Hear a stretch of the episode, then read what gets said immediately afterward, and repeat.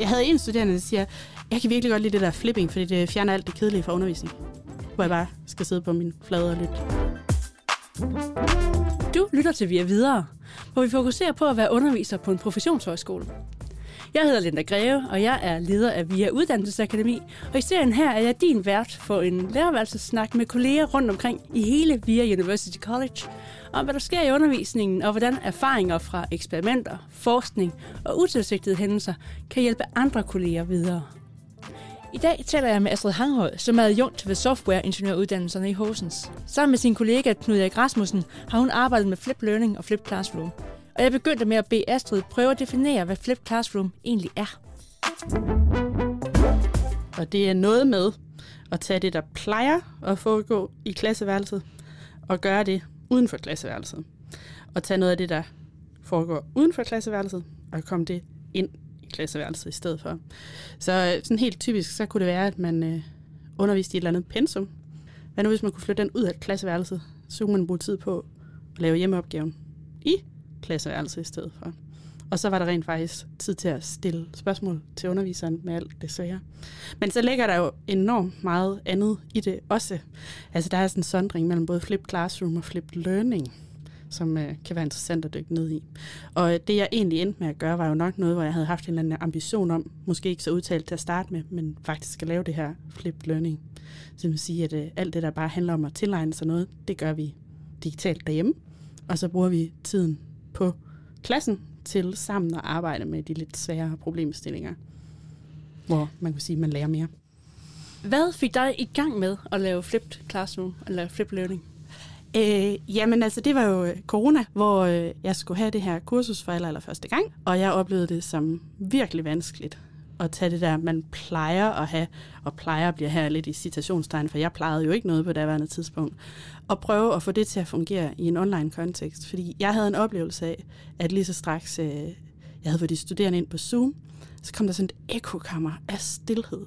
Fordi for at undgå skratten, så slukker alle deres mikrofoner. Og fordi at øh, de måske også sidder og ser Netflix, eller ligger i nattøj i sengen, eller tager opvasken, så er der faktisk heller ikke nogen, der er særlig interesseret i at have kamera på. Så jeg sidder der med 40 sorte firkanter, og kan kun høre min egen stemme. Den der sansning havde jeg jo fuldstændig tabt. Og øh, da corona så var overstået, og øh, vi kom tilbage og skulle undervise fysisk til i september måned, så tænkte jeg, pyha, mission accomplished, jeg kom igennem. Og så siger en af mine kollegaer til mig i midten af efteråret, at han regner der med, at vi lukker ned igen. Og jeg blev ramt af den vildeste krise ever, fordi det var, det var det sidste, jeg skal. Det er egentlig det der døde Zoom-rum. Så jeg tænkte, jeg skal noget andet. Jeg skal have en dialog på Zoom. Hvordan i alverden får jeg en dialog på Zoom? Så hvordan kan jeg komme af med alt det der, hvor jeg er afhængig af at skulle stå og disseminere noget? Altså alt det der sådan ligner en traditionel forelæsning eller præsentationer fra starten af timen. Hvordan kan jeg eliminere det fuldstændig? Den dag i dag tror jeg ikke, jeg har ret mange andre bud end flipped. Altså at sige, jamen det er jo fordi, det skal væk. Altså det, det skal foregå på et andet tidspunkt. Hvis man kender studieaktivitetsmodellen, så skal det derned i kvadrant 3, hvor jeg bestemmer, hvad det er for nogle videoer, du skal se. Jeg bestemmer, hvad det er for nogle øvelser, du skal arbejde med. Men du gør det på et tidspunkt, hvor jeg laver noget andet. Og så kunne jeg jo få et undervisningsrum, hvor man kan sige, i stedet for at starte med, nu skal I høre på, hvad jeg har at sige, så kan jeg sige, jeg håber, I har set mine videoer. Velkommen til. Jeg håber, I så godt. Nu, øh, nu kommer I i breakout rooms, eller hvad man, hvad man har af, af digital mulighed for at dele de studerende op. Og så kunne de komme ud, og, og her havde jeg en pointe. Det var vigtigt for mig, at det var nogle selvvalgte grupper, de kom ud i. Og så ville jeg bruge de der timer, jeg havde til rådighed, på lidt at hoppe rundt mellem de her øh, breakout rooms i Zoom, og der er sikkert tilsvarende i Teams, eller hvad man nu ellers kunne bruge. Øh, på Zoom, der havde de sådan en funktion, hvor man kunne skrive øh, kald på hjælp, og så sad jeg med et stykke papir ved siden af, jeg skrev ned rækkefølgen af Zoom-rum, jeg skulle rundt i. Men ellers så hoppede jeg bare lidt rundt selv. Øh, og, og det oplevede jeg som enormt positivt, altså i hvert fald i forhold til, til den oplevelse, jeg har haft med den første nedlukning. Fordi at de studerende, havde, altså i hvert fald dem, der havde set videoen, de gik jo også til materialet hurtigere. Altså, øh, jeg ved ikke, om, om nogle af dem, der hører med, også kan genkende den der med, at så har man en præsentation, og så skal de gå i gang med et eller andet øvelsestof, for så skal man lige tisse og hente en kop kaffe, og hvad var det nu, man skulle i gang med? Altså, der er, der er faktisk sådan, et, øh, der er sådan noget overgangstid, der, der godt kan gå hen og blive lidt tabt. Og med de her videoer inden, så kunne man også spare den der overgangstid. Øh, og jeg kunne tage udgangspunkt i det, som de studerende kæmpede med, og det behøvede ikke at være det samme. Og det synes jeg, det synes jeg var enormt værdifuldt, og det har jeg haft lyst til at fortsætte med. Så det var ligesom det, var ligesom det, det her, om det så var flip learning eller flip classroom, men det der med at flytte øh, sådan nogle meget øh, lærerstyrede, tunge aktiviteter ud af læringsrummet, det var det, det skulle give mig tid til. Det skulle frisætte mig til at have mere tid med de studerende. Og hvad så? Fortsætter du så med, med Flip Classroom, altså ind i et rigtigt klasselokale? Eller, eller hvad sker der nu, hvor du jo faktisk godt kunne holde den almindelige forelæsning og se på dem, om de var med eller ej? Ja, øh, Ja, altså hvis, nu jeg er faktisk økonom af, baggrund, så hvis der sidder nogle økonomer og lytter med, så øh, kender I alle sammen det begreb, der hedder sunk cost, så de penge, du har brugt én en gang. Hvis det, du købte, det var noget fis, så er det bare ærgerligt for pengene er brugt. Ikke?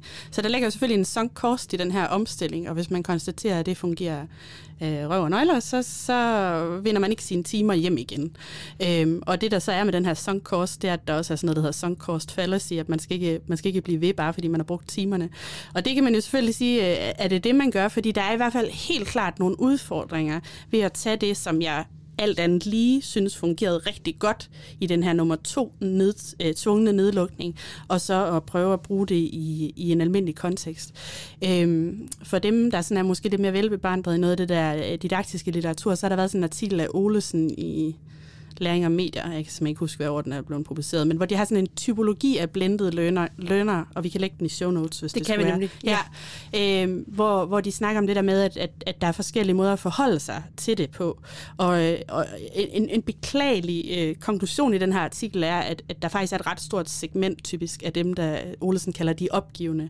Ej, ej jeg vil bare have rigtig undervisning. Det der, ej, hvad, hvad skal jeg bruge det til?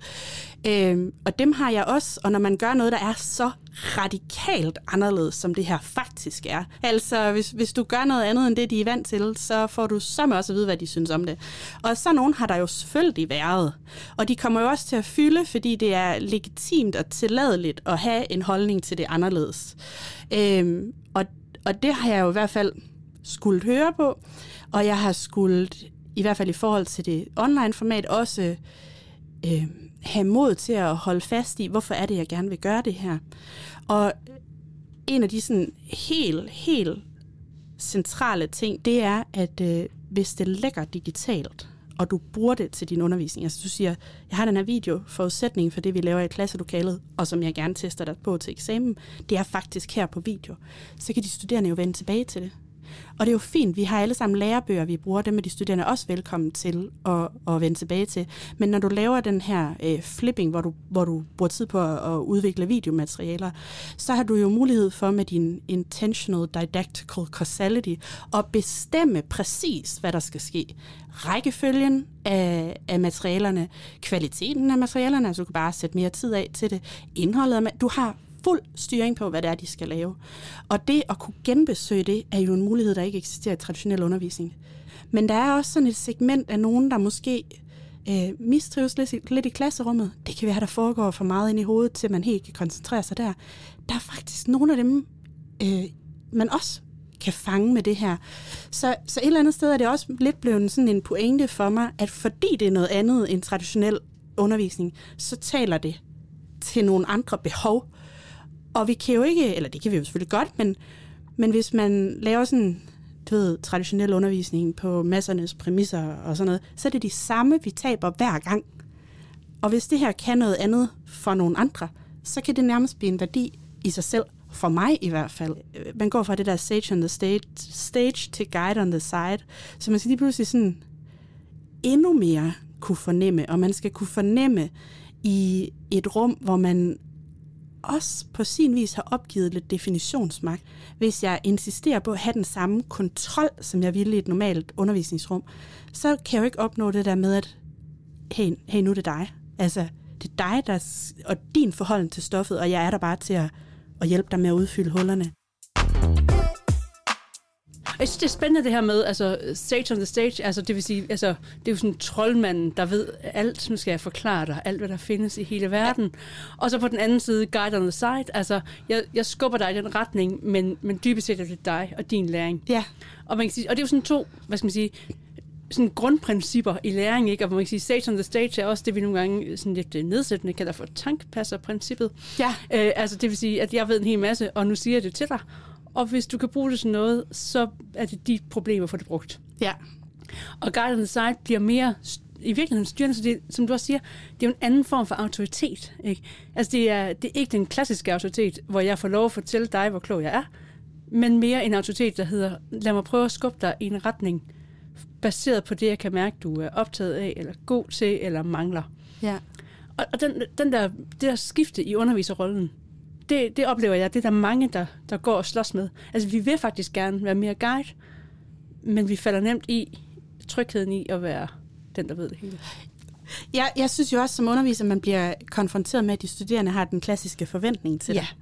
Ja, det kan jeg jo tit snakke med både kollegaer og sådan set også mine ledere om, at, at jeg kan nogle gange synes, at det der, altså at have klasseundervisning, har nogle klare fordele over at have de der vejledningsopgaver, fordi klasseundervisning har nogle velforhandlede ydre rammer. Ja. Og hvor den der vejledning er sådan, hvad er vejledning? Altså, øh, det har vi jo alle sammen en idé om, og og de der øh, personlige definitioner, vi har, det har måske et endnu mindre overlap end, end vores definition af god klassisk undervisning. Ja. Men der får det der flipped classroom slash flipped learning jo den udfordring igen. Altså, hvad, hvad er det så, jeg dukker op til undervisning for? Jeg, jeg kan da have synes, det er svært, at man dukker op, og så ved man, jamen alt, hvad jeg synes er vigtigt at sige, det ved jeg lægger på den video, fordi jeg ved, jeg har brugt timerne på det. Og så kommer jeg, gå i gang. Og hvad er det så, jeg skal i de der fire timer? Hvor er det min berettigelse er? Men det synes jeg, der var enormt svært. Og faktisk Men, svært at forberede sig på. Ikke? Altså, man kan sige, jamen den klassiske forelæsning, Ja. der ved jeg lige, hvordan jeg forbereder Ja. mig. Ja. Øh, og, og det er noget med nogle tidsplaner, nogle slides, og nogle øh, hovedpointer, og nogle Ja. spidsformuleringer, og så kører det.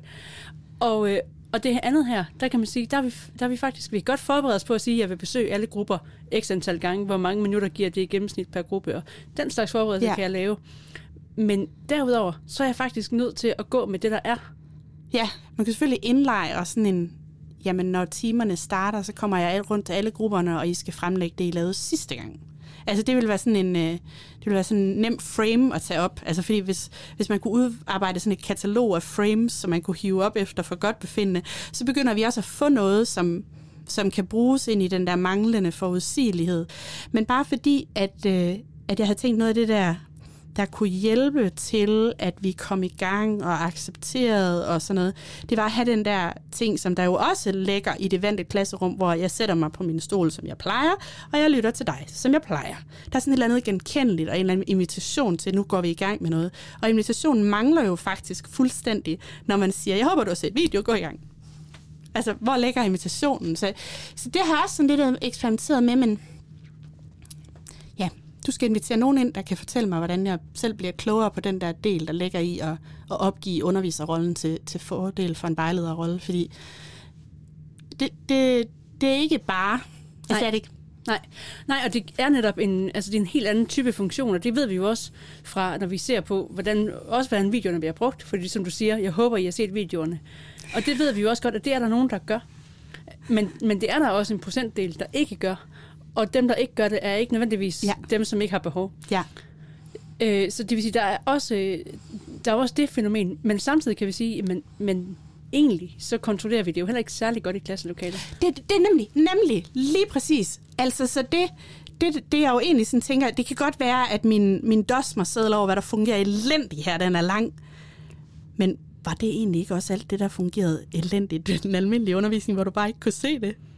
Altså, Det er jo det, altså, jeg tænker, det er jo, det, er jo en af de spørgsmål, vi skal stille os selv. ja, Og igen, hvis vi ser på, hvad, hvad, hvis vi skal se på, hvad vil de studerende helst? Jamen, de vil, de vil gerne, øh, og her generaliserer jeg groft og undskylder for alle studerende, de vil gerne minimere forberedelse og maksimere, at det er dit ansvar, om jeg lærer noget. ja. Ikke? Øh, og her vender du Og det faktisk automatisk høj karakter til eksamen. Ja, Ja, garanteret karakter til eksamen. Garanteret, ja. ja, garanteret Ja. Øhm, og hvis vi så går den anden vej rundt og siger, nu pludselig, så forudsætningen for at møde op, er, at du faktisk har forberedt dig. Ikke nødvendigvis ved at læse tekster, men ved at have set videoer, ved at måske ovenikøbet have lavet nogle små øvelser, have gjort noget Ja. ind i et stof. Og når du så kommer til undervisningen, så er det dit ansvar, om du kan omsætte det, du Ja. har set. Ja. Og jeg vil gerne hjælpe dig, og jeg vil gerne ja. guide dig, og jeg vil gerne stille dig spørgsmål, indtil du selv forstår.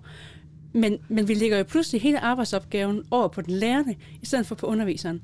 Og den dynamik tror jeg, vi skal være enormt opmærksomme på, ikke? Ja. At det er jo den skift, det er det skift, altså du, så den oplevelse, du har med, at du frelægger dig ansvaret for underviserrollen, men det er jo virkelig, fordi du overgiver ansvaret for læring til de studerende. Og det er jo dem, der skal lære det, for du har jo lært det. Ja, ja. Jo, jo, og jeg har jo gjort, hvad jeg kunne for at hjælpe dig. Altså, altså mine videoer, øh, forhåbentlig gør det jo mindst lige så godt, som mine præsentationer fra gang til gang. Og her synes jeg, der er en pointe for dem, der øh, har brug for det, det gode argument for at have lyst til det der flip classroom. Det er jo også, at ja, der er en stor omstilling med videoer, men hvor, øh, hvor almindelig undervisning, og jeg, jeg kan så ikke lide det ord, jeg ved ikke, om du kan bedre ord, men altså det der undervisning, vi alle sammen har været vant til for evig, almindelig undervisning, øh, det er jo sådan som et one take. Ja. Men det der flipping, der kan jeg jo finde ud af, hov, hov, hvis jeg lige og tilføjet og så videre og så videre. Og så er du garanteret, at du siger det hver gang. Fordi det er, jo, det er jo et statisk materiale, det er jo video. Så på den måde, så kan du få lov at bruge din forberedelsestid på at opkvalificere det samlede materiale fremadrettet. Nu ved jeg godt, du har jo ikke haft det her fag, før det blev flippet, fordi det var første gang, du havde det, ja. da det blev flippet. Men kan du alligevel, vil du kunne sige noget om, om det gør noget ved de studerendes øh, forståelsesniveau? Jeg ved ikke, om jeg direkte kan svare på det spørgsmål, men jeg kan komme med en anden betragtning, som måske læner sig op af spørgsmålet. Jeg synes, øh, at første gang det kørte, der øh, tydede det alt i på, hvad jeg læste i hvert fald på, at de studerende var sådan lidt øh, udmattet af det der format. Og øh, jeg orker bare ikke rigtigt. Men sådan anden gang, altså hvor vi er tilbage til det fysiske, du har understøttelsen, alle de andre fag kræver ikke det der mystiske flipping af dig. Der synes jeg, det virkede som om, men jeg har ikke noget at have det i, men jeg synes, det virkede som om, at det virkelig blev brugt til at genbesøge. Så det gjorde et eller andet øh, der lige inden eksamen, hvor den der meget, meget eksogene motivationsfaktor, den kun er 14 dage frem i horisonten. Der synes jeg, det gjorde noget, hvor jeg tænker, lige umiddelbart, der har de ikke haft samme mulighed andre steder. Nogle af dem, som måske ikke har været sådan de fulde opgivende, men været sådan, øh, øh, øh. jeg tror måske, de har nået at se lyset der. Men hvordan kunne jeg vide det? Jamen, det kræver jo, at jeg har dem igen til et, et, et andet øh, fag med, med ja, flipped elementer det senere. Ikke? Vi gik test nul hypotesen, ja, ja, og det det ja. pokker det her. Ja. ja. Så, så det er jo bare sådan gissninger. Ja. Ja, men det var også det eneste, jeg spurgte dig. Altså, det var ja. sådan bare, hvad er fornemmelsen? Er fornemmelsen, at de alligevel, selvom... Det gik i hvert fald pisse godt til eksamen for hele semesteret. Ja. Alle tre hold. Så, øh, altså, så, så hvis, hvis hvad er god undervisning, jamen det er et, hvor de studerende de øh, lærer det, de skal kan bestå eksamen. Altså hvis det er den eneste præmis, og det tror jeg ikke på der, men hvis det er den eneste præmis, hold op, så skal vi bare køre på. Ja. Men altså, hvis der også ligger en præmis om, om det er dejligt at være underviser, og, og om de studerende egentlig kan lide det, de modtager, og, øh, altså, så er der måske en masse forbehold. Men, ja. men det gik godt til eksamen, så, så det er også en måde at svare på. Ja. I hvert fald i den her verden, vi er, så er der jo, du ved, counterfactual worlds, hvis vi skal, hvis vi skal teste nulhypoteser. Det kan vi jo ikke sige noget om. Men øh, gissninger, jo, jeg, jeg, jeg tror, det kan noget. Ja. Men, men, men min, min centrale ting, tror jeg, er det der med, at det, det kan noget andet for nogle andre. Altså. Ja, og det er måske den, der også er væsentligt at gribe fat i at sige, det er, altså, det er nogle andre, du rammer med det her. Ja. Og det er nogle andre, der har en styrke her, end dem, som ville have haft styrken, hvis du havde kørt mere, ja. mere klassisk øh, sådan dialogbaseret undervisning. Ja, for ja altså jeg, jeg havde en studerende, der siger, jeg kan virkelig godt lide det der flipping, fordi det fjerner alt det kedelige fra undervisning. Hvor jeg bare skal sidde på min flade og lytte. Men jeg, jeg tror på ingen måde, at jeg sådan er fortaler for, at vi skal flippe det hele. Det kan også hurtigt, øh, altså det kan også hurtigt blive sådan en, nej, sikke mange timer, vi sparer. Mm, mm, mm, mm, mm. mm. Det er ikke sådan, det fungerer. Altså, men, men i det der multimodalitetsbegreb, som vi jo også beskæftiger os med inden for didaktikken, så er det jo en modalitet, som vi godt kunne prøve at dyrke. Hvad er det, man skal overveje som underviser, når man går i gang med det her? Ja, til show notes, der kan vi smide et øh, link til en artikel, jeg skrev til Itali-konference, hvor vi i hvert fald har nogle helt konkrete bud på det. Så man overvejer at samarbejde med nogle kollegaer, hvis I kører parallelle forløb, kan I blive enige om at flippe en mindre del og fordele det mellem jer, så du ikke skal sidde med det hele alene, fordi der kommer til at lægge mange timer i det første gang. Få din ledelses opbakning, både i forhold til timer, hvis du kan det, men også i forhold til de der negative reaktioner, der eventuelt måtte komme fra studerende. Drop det der komplette manuskript, fordi det er præcis det, det digitale også kan. Du kan få lov at sige det 500 gange derind, og så kan du bare vælge den, hvor du kan høre stemmen smiler mest. Og øh, prøv, selvom jeg tror, der ligger noget godt i, også at have dit ansigt på nogle af videoerne i forhold til noget relationsopbygning, så lad være med at satse på, at det hele skal være video med billede. Altså have noget af det, hvor du måske bare taler hen over nogle powerpoints. For det der med video med billede, det bliver også noget, så skal du ligesom næsten have optaget det hele på den samme solskinsdag, så det har samme belysning. Ellers kommer det hurtigt til at ligne sådan lidt noget, øh, noget værre collage, mixed media-agtigt noget. Og prøv at variere dine udtryksformer. Tusind tak, Astrid, for at fortælle om skiftet fra Sage on the Stage til Guide on the Side. Vi har lagt link til Olsens artikel fra Læring og Medier og Knud Erik Rasmussen og Astrids egen artikel i show notes i episoden her. I næste episode snakker jeg med Annette Schnipper, som vil fortælle, hvordan hun bruger vejlederbreve i sin undervisning. Redaktør og producer er Rikke Godfredsen. Vi høres ved.